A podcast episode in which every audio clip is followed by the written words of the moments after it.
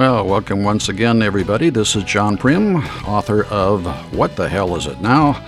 The Frustrating Things About Women, War, Religion, Sex, and Politics.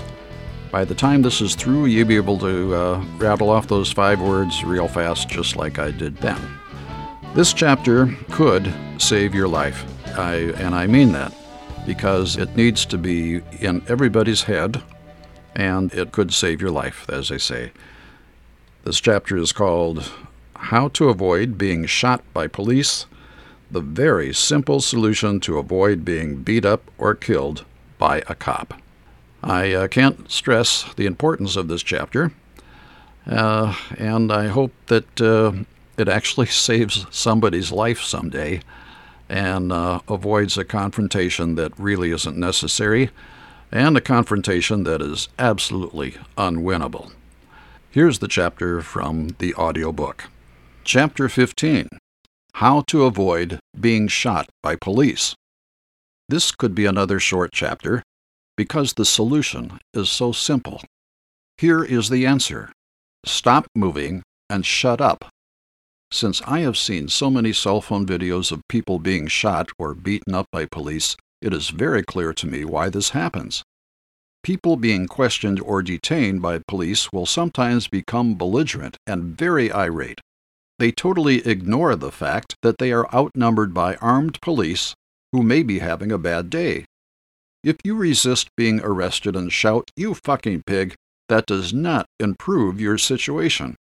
That is being so stupid, it may be part of the reason you may get shot. A very fed up policeman with hemorrhoids may not be reasonable at all times and he or she probably thinks that it's not such a bad thing to rid the world of a total dumbshit. I don't want to sound unreasonable here, but if you are stupid enough to badmouth a policeman with a loaded gun pointed at you, then maybe you should be shot. Your actions have proved to everyone that you are an idiot.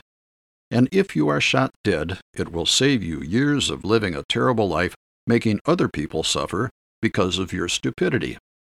But if you are smart enough to stop moving and shut up, then perhaps there is some hope for you. I think most everyone has been angry at some point in their life. For me, I can still remember those times, and for the most part, what I was angry about. But for some reason, I never became red faced with hysteria. I don't know if science will ever know why some people are basically mellow and others are basically combative. I think that will always be unknown. Science has already proven that men and women's brains are wired differently, which is good to know. Women will always be more unpredictable, and so just knowing our brains are different makes it a little easier to tolerate them. Just think what would happen if men actually understood women. Right there, that would wipe out about half of the material used by stand up comedians. In all seriousness, I wonder if different cultures have differently wired brains. Why are there so many more blacks than whites in prison? People of all races ought to be equally bad, shouldn't they?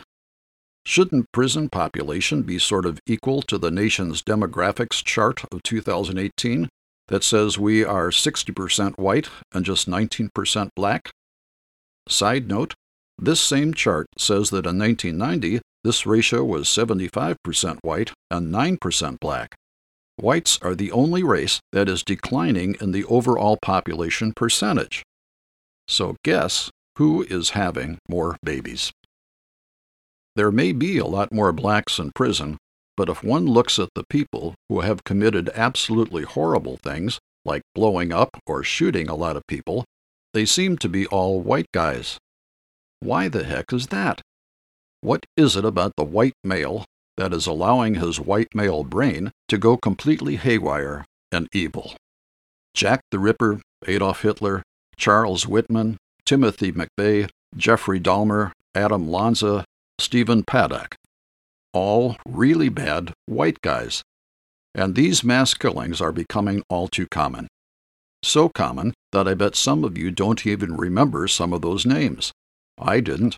I had to look it up by the event name that I could recall. As I've said elsewhere in this book, I really wish that the media didn't give so much airtime to these horrible people and events. It makes it seem like our nation, like much of the Middle East, is a war zone. And indeed, we have been victims of attacks by people from other countries as well as from within. There's been Pearl Harbor and the World Trade Center. With the exception of the Revolutionary War and the Civil War, our nation has fought wars in other countries. We have pretty much been spared of horrible atrocities on our soil. But Islamic extremists are trying to change that. Hatred has got to go. The Nazis, the KKK, and ISIS have got to stop doing what they think they should be doing. These assholes and other groups like them are the stupidest people on the planet. They are just as dumb as the people who curse or run away from cops. Bottom line serenity now. Thank you, Seinfeld. Yeah, that was from an episode of Seinfeld about uh, a religious thing called Festivus for the rest of us. Anyway, in all seriousness, I hope that uh, anyone listening to this will never run away or talk back to a cop. That's not a good thing. Next time, another how to chapter. Chapter 16 is coming up next. How to know if your religion is okay. This is another no brainer, but unfortunately, people with a phony religion have no brains. I know that sounds facetious, but I hope to make some good points in that chapter, and I will see you, or rather, I will talk to you next time.